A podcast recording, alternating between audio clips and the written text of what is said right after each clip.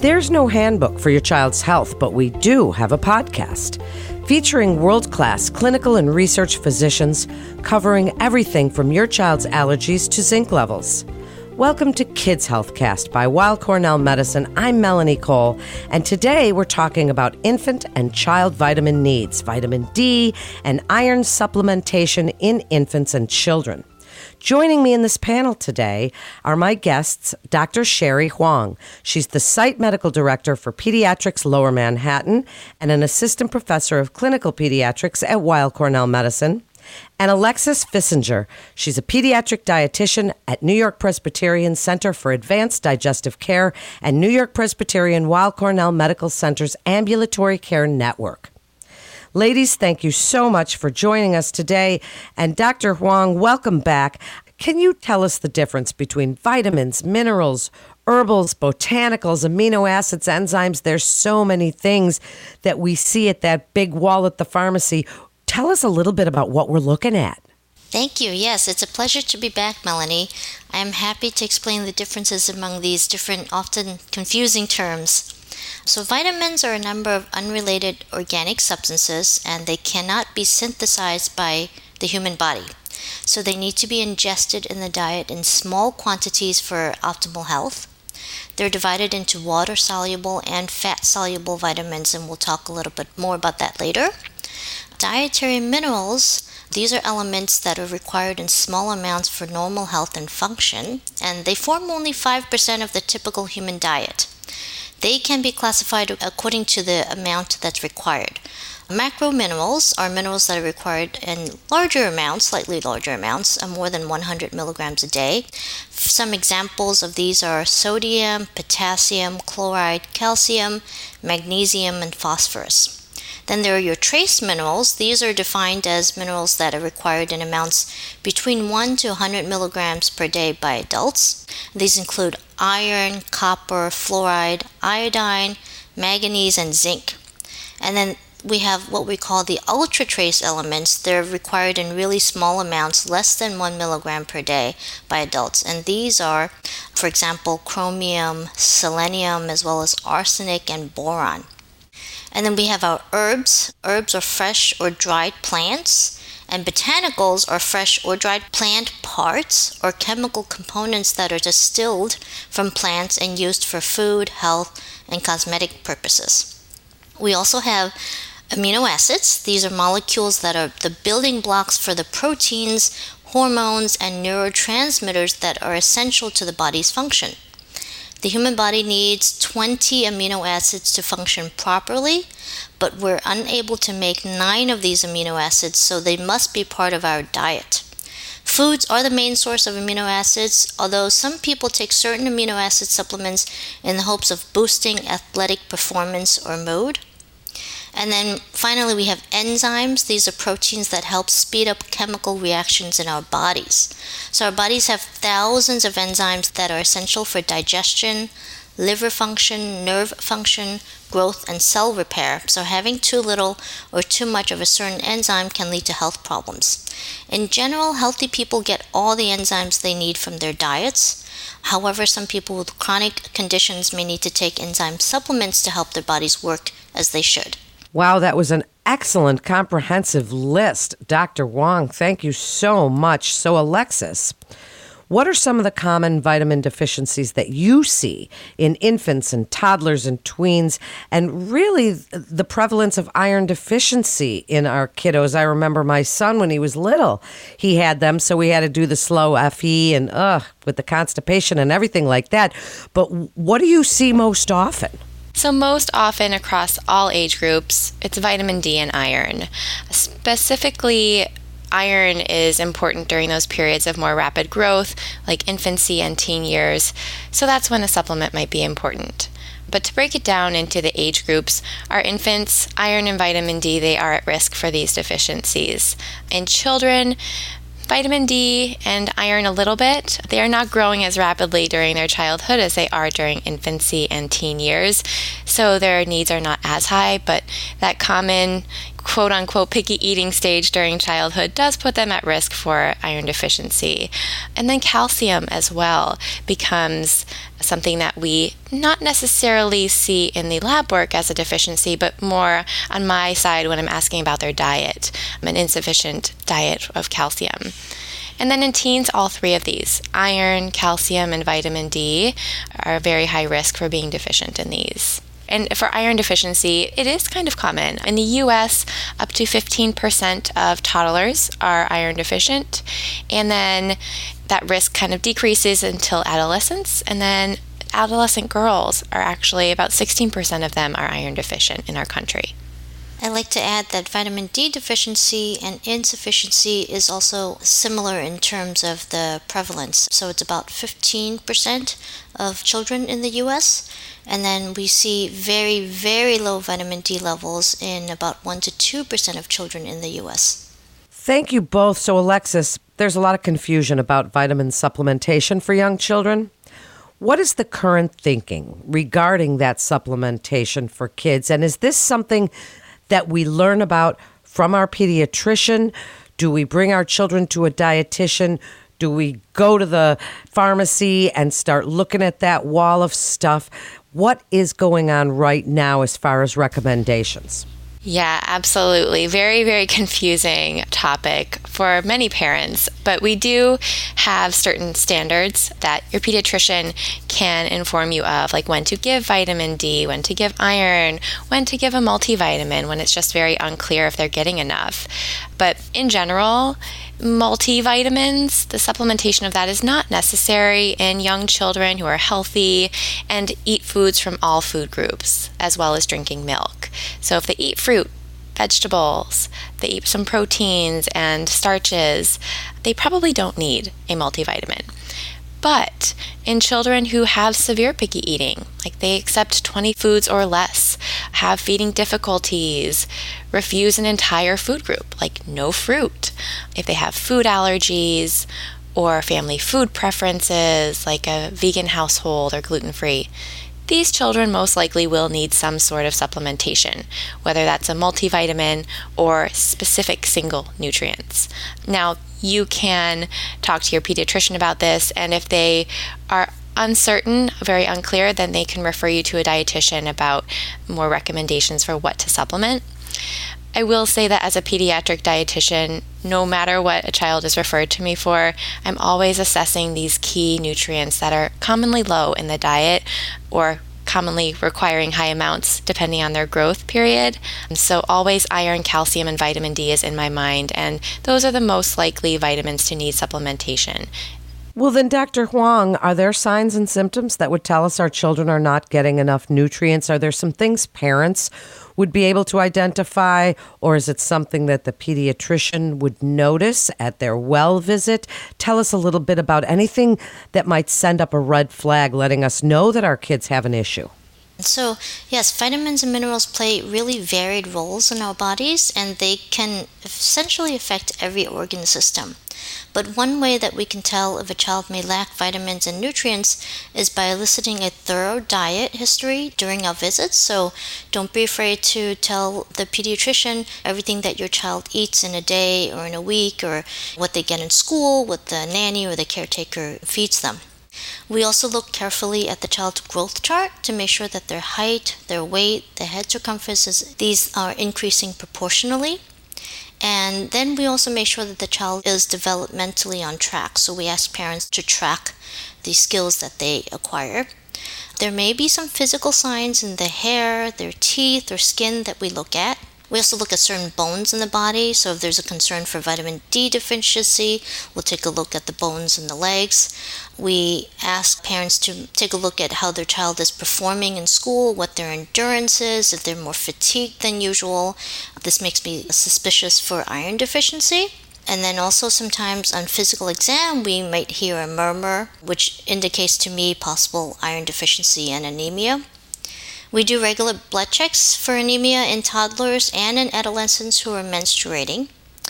And then we ask about chronic diseases, chronic conditions such as diarrhea or malabsorption or picky eating. These children are really at a high risk of vitamin deficiency. such an important topic, really something that I think as a parent, and I remember when my kids were young, we worry so much that our kids are not getting enough of these important nutrients.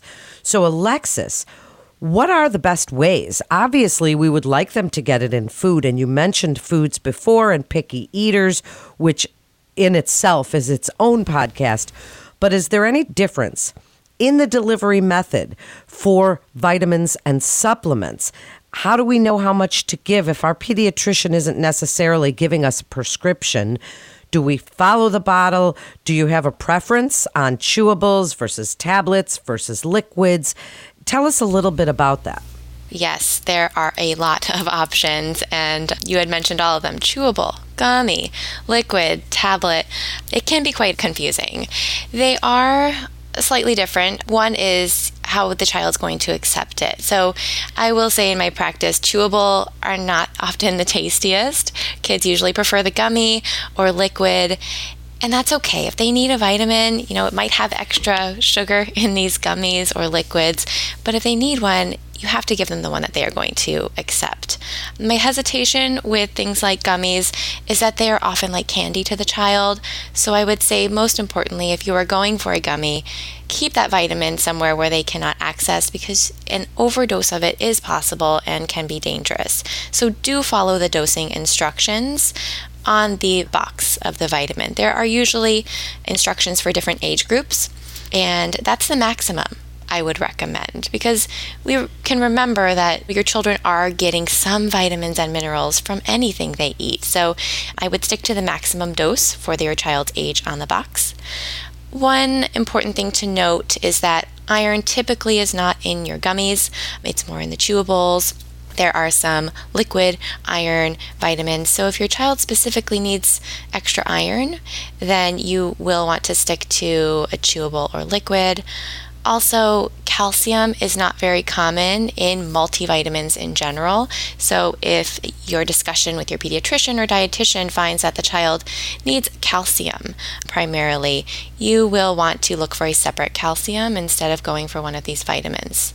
I think one of the very important questions that parents have, Dr. Huang, are these FDA regulated? How do we know if they're safe? I mean, obviously, there are some brands that we'll see at our pharmacy that are sort of tried and true, and we've seen them around for so many years that we know, but there's a lot of brands out there. Tell us a little bit, just briefly, about the regulation if they are, so we know that we can trust them. So, first, the good news, and I wanted to just compare the different ways that the FDA is involved in these supplements. So, the FDA does approve drugs and vaccines. They use strict criteria to make sure that they're safe and effective.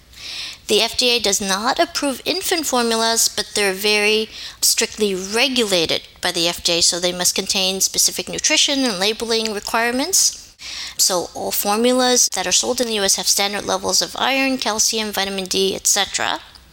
And then on the other hand, vitamins, minerals, herbs, amino acids, these things that we talked about before, they are considered dietary supplements and they're regulated as a food.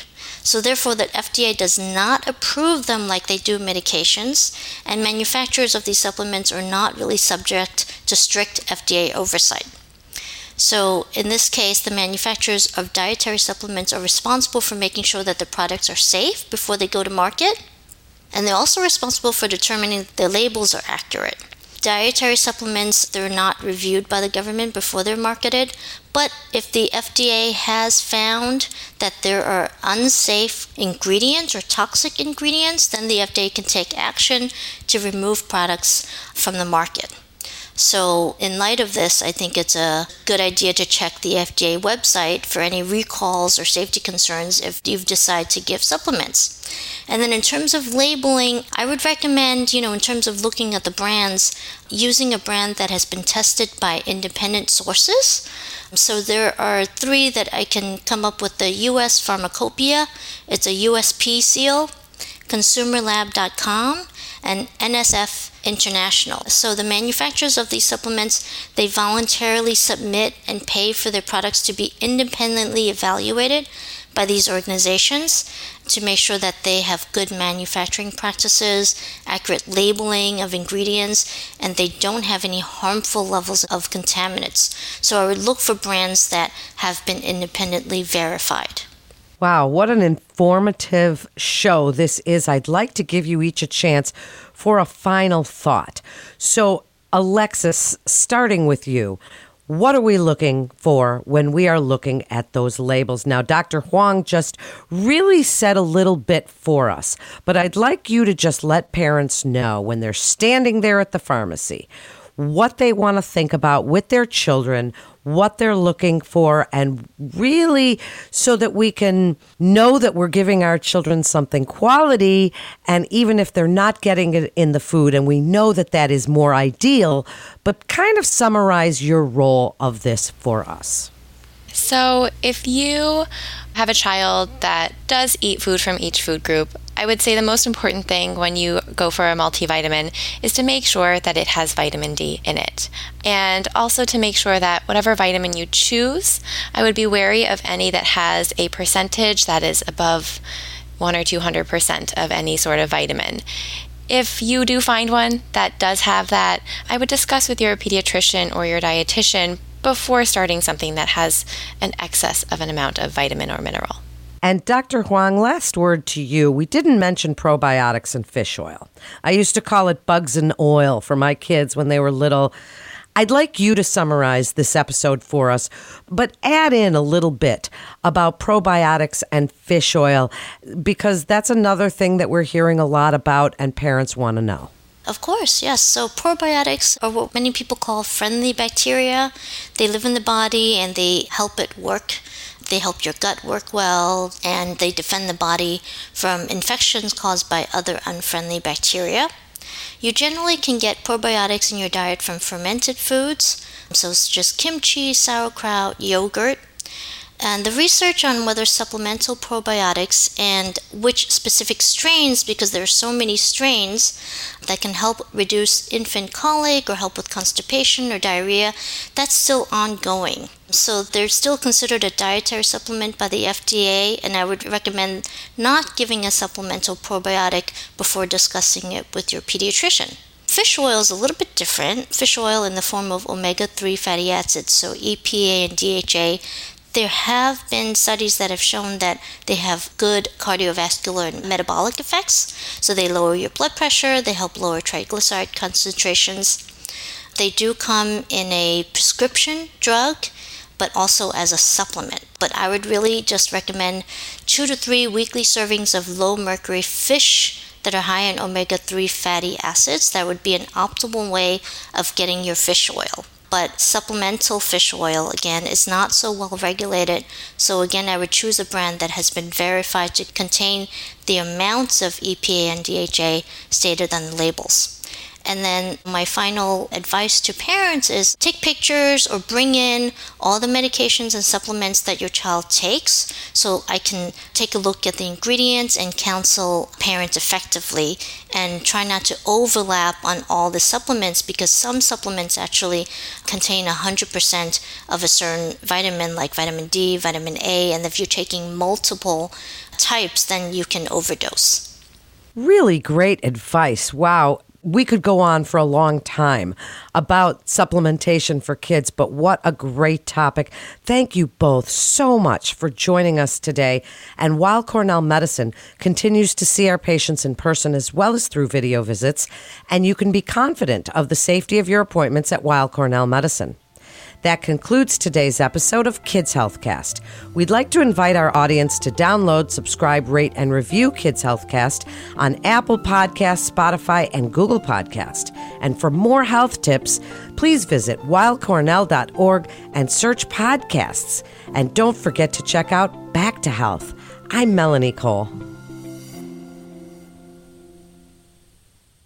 Back to Health is your source for the latest in health, wellness, and medical care for the whole family. Our team of world renowned physicians at Weill Cornell Medicine are having in depth conversations covering trending health topics, wellness tips, and medical breakthroughs. With the spotlight on our collaborative approach to patient care, the series will present cutting edge treatments, innovative therapies, as well as real life stories that will answer common questions for both patients and their caregivers. Subscribe wherever you listen to podcasts. Also, don't forget to rate us five stars. All information contained in this podcast is intended for informational and educational purposes. The information is not intended nor suited to be a replacement or substitute for professional medical treatment or for professional medical advice relative to a specific medical question or condition. We urge you to always seek the advice of your physician or medical professional with respect to your medical condition or questions. Weill Cornell Medicine makes no warranty, guarantee, or representation as to the accuracy or sufficiency of the information featured in this podcast, and any reliance on such information is done at your own risk. Participants may have consulting, equity, board membership, or other relationships with pharmaceutical, biotech, or device companies unrelated to their role in this podcast. No payments have been made by any company to endorse any treatments, devices, or procedures, and Weill Cornell Medicine does not endorse, approve, or recommend any product, service, or entity mentioned in this podcast. Opinions expressed in this podcast are those of the speaker and do not represent the perspectives of Weill Cornell Medicine as an institution.